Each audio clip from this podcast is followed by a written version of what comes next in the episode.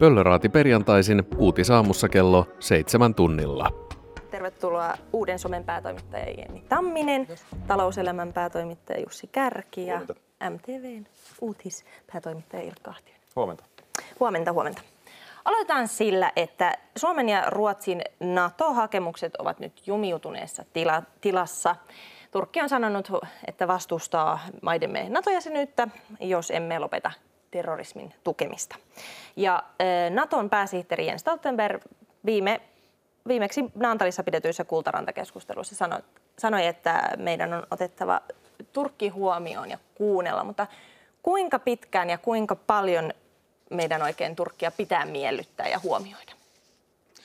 No huomioida varmaan pitää, mutta ei miellyttää mun mielestä. Että, eikä mun mielestä Suomi on nyt kauhean alkanutkaan mihinkään nuoliskelulinjalle. Mun mielestä Suomi on hoitanut asiaa ihan tyylikkäästi ja asiallisesti. Ja, ja, ja kun on vastassa tällainen Erdogan, niin silloin, silloin pitää olla vähän noin kuin kaupungilla, kun se kopää tulee vastaan, niin vähän viisas väistää. Joo, kyllähän tässä vähän semmoinen tilanne on nyt tullut, mistä presidenttimme tuossa varoitteli ennen, ennen NATO-hakemista. Eli ollaan vähän jouduttu tämmöiseksi palloksi nyt tähän suurvaltapeliin, että, että tässä täytyy, täytyy kuitenkin olla tinkimätön periaatteistaan, niin kuin, niin kuin Jussikin tuossa sanoi, että ei pidä, pidä liikaa nöyristellä kuitenkaan, mutta, mutta täytyy, täytyy Turkki ottaa huomioon ja kyllähän Stoltenbergin kommenteistakin näkee, että Stoltenberg tekee, to, toteuttaa omaa työtehtäväänsä, joka on, on, että hänen pitää ottaa huomioon kaikki, kaikki Naton jäsenmaat. Ja avoimien ovien politiikka. Sitähän on tässä toitotettu. Hänellä on viesti, viesti ollut se kyllä. Ovi on ollut kovin tiukka nyt. Niin, siis tämä diplomatian ja sitten liehittelyn raja on varmaan veteen piirretty, että tota niin, ää, ainakin Natalissa niin tuntuu, että Stoltenberg on vähän luisu sinne, sinne li- liehittelyn puolelle. Siis miettikää nyt, että, että annetaan neuvoja, että nyt meidän pitäisi kutsua Turkkia tyrkkieksi sen takia, että Erdogan haluaa, niin siis mitä se voi keksiä vielä?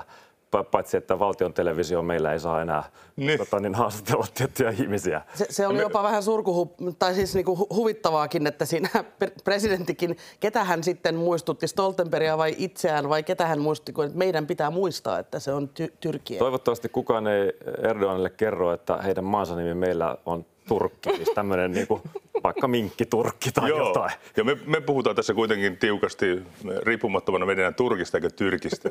Sovitaanko näin?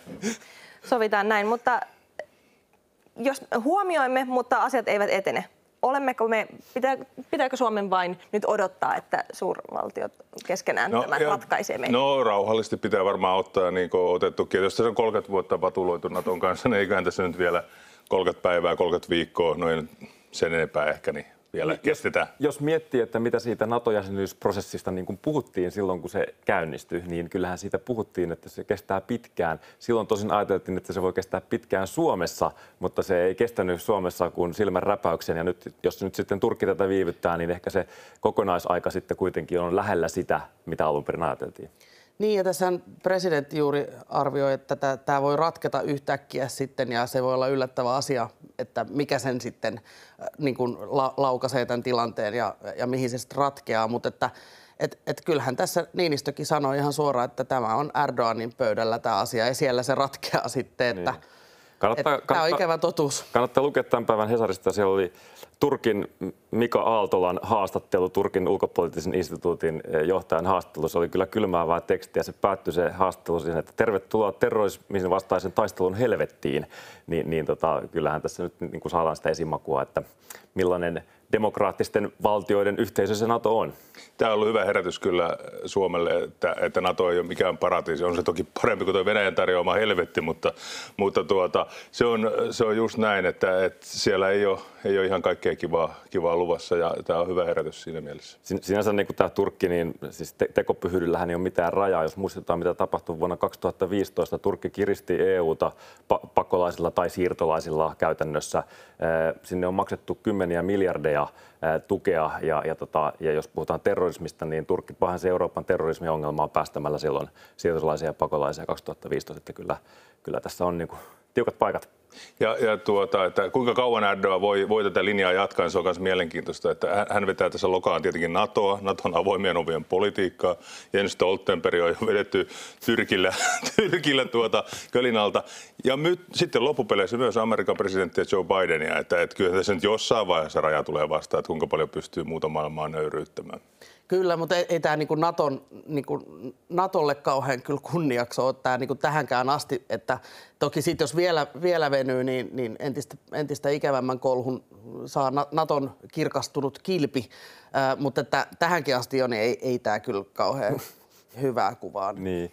Mutta tietysti sitten se peruskysymys, että, että, että Suomi lähti hakemaan Natosta turvaa, niin tietysti tämä tähänastinen prosessi, niin kyllähän se on niin kuin turvaa jo luonut tähän mennessä, että, että, että se tuki on ollut niin, kuin niin näkyvää ja niin monitahoista, sanotaan Naton keskeisiltä mailta, että, että siinä mielessä se ongelma, mikä, mitä lähdettiin ratkomaan, niin se on kyllä osittain jo ratkennut ainakin nyt tässä hetkessä. Se on juuri näin. Ja, mutta sitten on myös tota, no niin, ollut sillä lailla mielenkiintoinen tämä koko alkuvuosi, että tämä on kyllä avannut suomalaisten silmiä, että ma- maailma on ikävä paikka ja mm.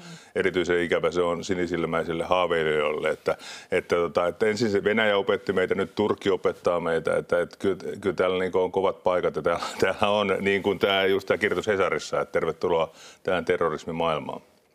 Ja juuri näin. Onko kompromissit vai kova kovaa vasten jossain kohtaa otettava käyttöön? Vai pitääkö tässä nyt todella vain vielä odotella ja ottaa rauhasta ja diplomatian kannalta? No, tässä vaiheessa on syytä varmaan ottaa vielä ihan rauhassa, että, että, tota, että se on varmaan niin kuin Yhdysvallat on, on, on se taho, joka tässä voi, voi tai jonka Turkki haluaisi tulevan ikään kuin tässä mukaan, mutta, mutta et eihän Yhdysvallat voi juosta niin kuin jokaisen asian perässä, että, että, tota, että, että tavallaan niin kuin ei voi heti, heti lähteä siihen, vaan kyllä tästä täytyy nyt ottaa ihan pää, pitää pää kylmänä.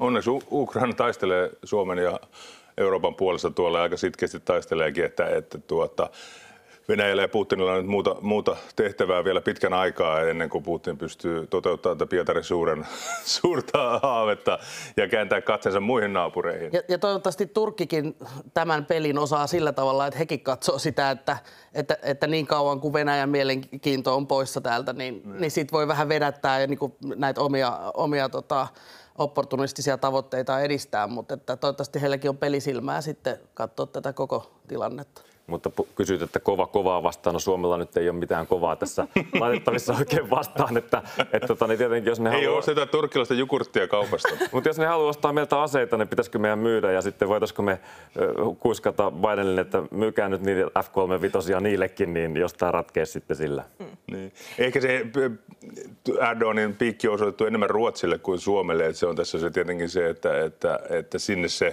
katse enemmän nyt kohdistuu siellä, että me ollaan tässä vielä sitten sivusta kärsiä sivusta kärsiä.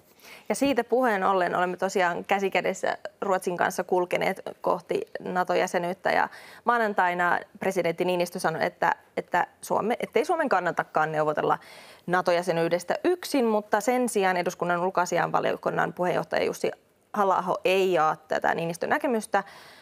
Ja hän sanoi, että maiden geopoliittiset ja strategiset tilanteet ovat hyvin erilaiset. Niin tästä syystä, niin mitä mieltä te raatilaiset oli, olette, kumman ajatuksen jaatte?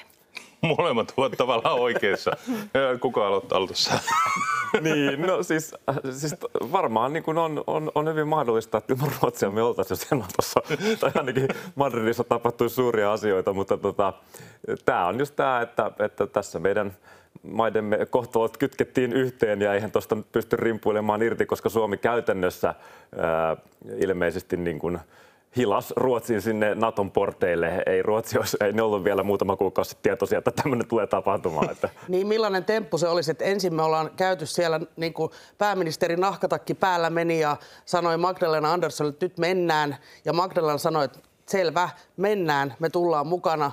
Ja sitten me jätettäisiin, että no niin, että hoitakaa te keskenänne, että me mennään nyt. Si- että... Siinä voisi Ruotsin kuningas tehdä sama, minkä Kekkonen teki silloin joskus muinoin, että urheilusuhteet poikki.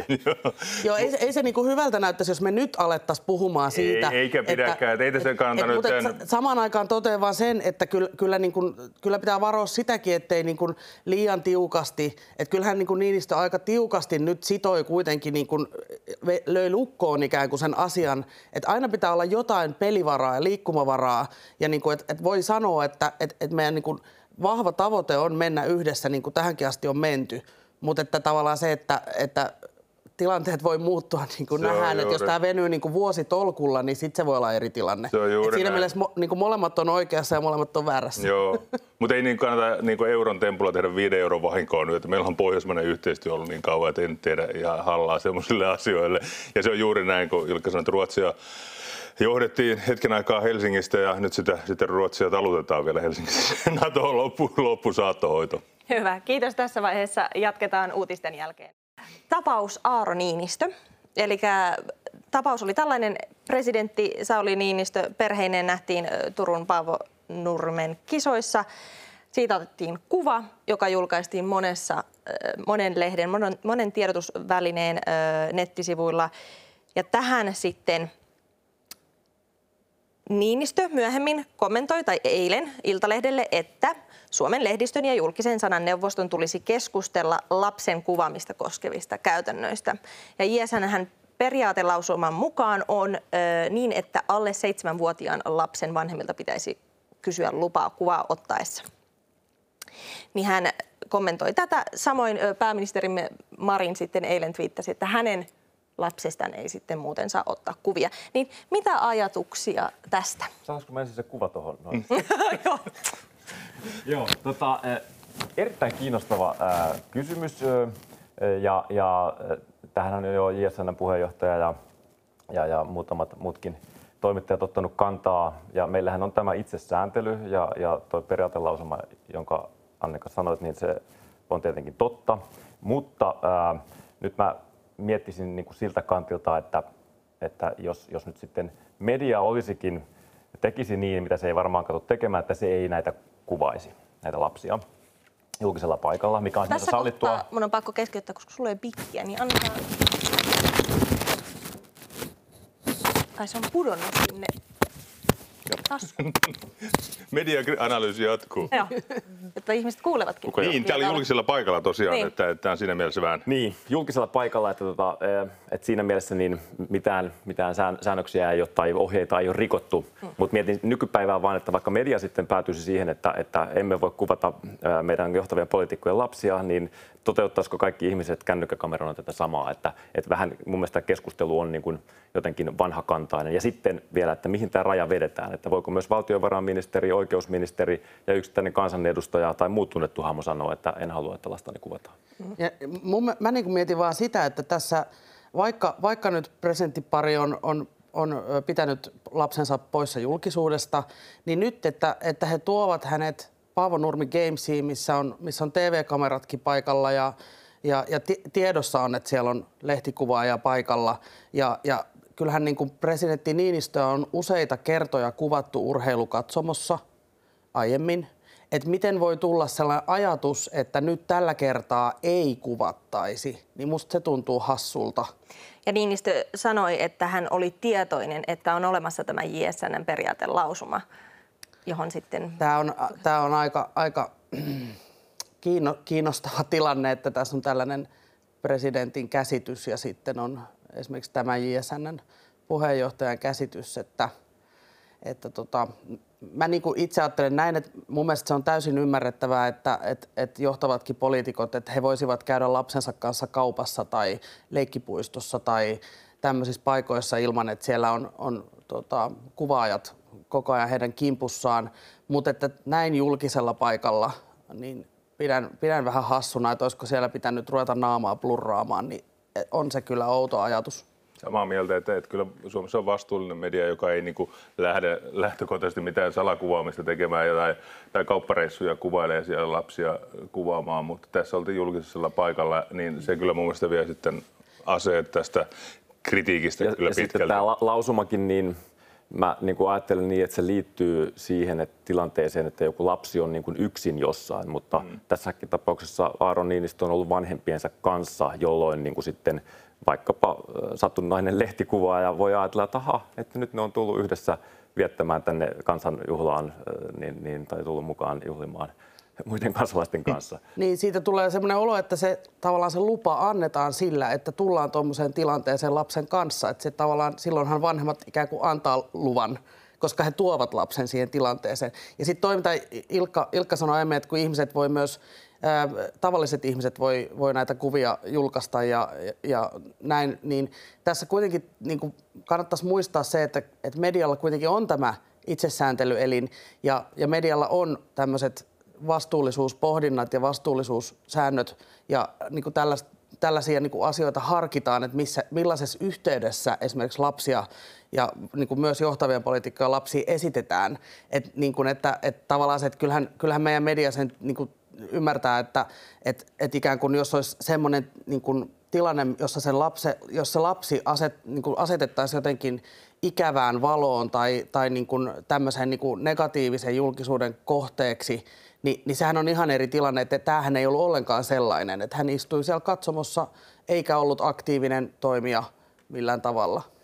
Julkisuuden kirjoja on tietenkin se, että sitten voi joutua kuvatuksi niin, niin myös paikassa, jos ajattelee, että ei ehkä tule kuvatuksi. Ja, ja kyllä mä nyt uskon, että sekä Niinistön kokemuksella että Marinin kokemuksella nämä asiat tiedetään. Et, et, et, tota, se julkisuuden kynnyksen niin kuin madaltuminen, niin sehän ei sinänsä niin kuin koske näitä lapsia. Mm. Et jos nyt poliitikko on paljon julkisuudessa, niin, niin, niin tota, he, he, heitä se koskee, mutta se on vielä kuitenkin eri asia se julkisuuden kynnyksen madaltuminen kuin se, että voiko ollenkaan. Että sitten sittenhän ollaan jo tietyn tyyppisessä niin kuin sensuurissa, jos niin kuin todettaisiin, että okei, että selvä, presidentin, pääministerin jälkikasvua, niin niitä ei saa kuvata. Niin ja sitten vielä, vielä niin kuin mediahan toimii niin, että et, et, niin kuin journalistiset päätökset pidetään – toimituksessa. Ja, ja tavallaan se, että jos poliitikko rupeaa määrittelemään, että milloin saa julkaista ja milloin ei saa julkaista kuvia, niin ei sekään niin kuin kuulosta kauhean niin kuin vapaan lehdistön kannalta kauhean hyvältä. Toivoisin, että tota, niin, tämä, jotenkin tämä keskustelu tulisi kuitenkin päätökseen ja toivoisin myös, että meidän johtavat poliitikot niin kuin toteaisi, että tässä ei ole kyllä tapahtunut niin kuin mitään väärää. Hyvä. Nyt vielä lopuksi siihen aiheeseen, joka on meidän kaikkien huulilla korot, inflaatio, hintojen nousu. Mikä teitä hirvittää eniten niissä? Pakko tyhjän puolelta sanoa, että kaikkein eniten hirvittää paperihinnan nousu ja postihintojen nousu, tuota, kun ne kuljettaa meidän lehteä tai eivät kuljeta sitä perille. Että se on, mulla oli näin itse keskeinen tässä. No mä, mä voin mennä sitten tällaiseen laajempaan kuvaan. Se meni ja... kansalaisten joo, pulssille. kansalaisten joo. pulssille. Joo. Kyllä mua vähän niin kuin pitkällä aikavälillä niin hirvittää meidän kriisinsietokyky ja, ja tota, tämmöinen, niin kuin, että kun tässä politiikkakin entistä enemmän menee semmoiseen irtopisteiden kalasteluun. Vaalit on tulossa ja niin kun pyritään kaiken näköisiä vippaskonsteja tekemään, niin, niin tavallaan lopputulos voi olla se, että tulee entistä enemmän vaan tyytymättömyyttä. Et kyllähän meillä nyt on jo aika paljon, paljon niin kuin eri ammattiryhmiäkin, jotka on helisemässä, niin ei näytä kauhean hyvältä siinä mielessä. Pitää muistaa, että meidän valtiovarainministeri Saarikko varoitti jo maaliskuussa, että jokaisen on syytä varautua pieneen elintason laskuun. Sinänsä mä en niin kuin epäile, etteikö suomalaiset pysty vähän elintasostaan tinkimään, että ää, miten tämä nyt sitten, miten poliitikot halutaan niin kuin markkinoida, että, että ruvetaanko tällä niin kuin kalastamaan vaalien lähestyessä ääniä, että, että, että noi kuristaa ja me ei kuristeta, vai, vai viestitäänkö se niin, että hei, että nyt on, on erinäisiä ulkopoliittisia maailman juttuja, minkä takia, minkä takia sitten hinnat on noussut ja, ja sitten kaikki vähän kärsii. Mielenkiintoista on se, että nyt tässä lääkkeeksi tähän hintojen nousuun otetaan se, että ihmisten ostovoima pysyisi sillä, että palkkatuloveroa aletaan alentamaan. Niin se on, että STPkin tätä jo kannattaa tietenkin kohdennettuna pieni- ja keskituloisille, mutta kuitenkin, että se on aikamoinen liikahdus politiikassa, että, mm. että tulovero vaalit on, ale... vaalit on tulossa. Niin, mutta että, että valitaan sitten palkkavero, niin se on ihan mielenkiintoista, että ei aleta ottamaan sieltä täältä pensaa, ruoan arvonlisäveroja ja tämmöisiä, vaan otetaan se, mikä ekonomistien mielestä on paras, eli se, mikä menee suoraan ihmisen kukkaroon. Aika pienellä meni nämä perusetuuksien korotukset tässä tällä viikolla. Nehän, nehän oli jo mun mielestä vähän vaalirahaa, jos nyt ihan suoraan sanotaan. Niin. Mutta tämä on tota, se, että, että jotain bensaveroa lähdettäisiin korottamaan siitä, siitä, tai laskemaan, siitä tulee, tulee kova, kova vaalitaistelu vielä, että se voi hetkauttaa vielä – puolueita yleisolais perussuomalaisia ennen kaikkea. Kyllä, ja kyllä tuolla hallituspuolueessakin on tiettyjä ulostuloja, missä on ruvettu sitä jo vaatimaan, mutta tä- tällaisissa toimissahan on se ongelma, että nehän tulee valtiolle ihan hirvittävän kalliiksi, ja meidän niin valtiontalous ei ole niin hyvissä kantimissa, että me voitaisiin ruveta niin kuin, taas unohtaa niin kuin se, että, että bensaveron lasku niin kuin olisi miljardilasku käytännössä valtiolle, ja, ja sitten miten se näkyy siellä pumpulla, niin jos se on niin kuin jo, jonkun sentin alempi hinta, niin ei se hirveästi sit lämmitä näillä bensahinnoilla. Että, että tässä, tässä että tavallaan tämä niinku realismi pitäisi olla myös siinä valtiontalouden hoidossa mukana. Hyvä, tähän pitää lopettaa. Kiitoksia. Uutisaamu MTV3-kanavalla ja MTV-palvelussa joka arkipäivä kello 6.25 alkaen.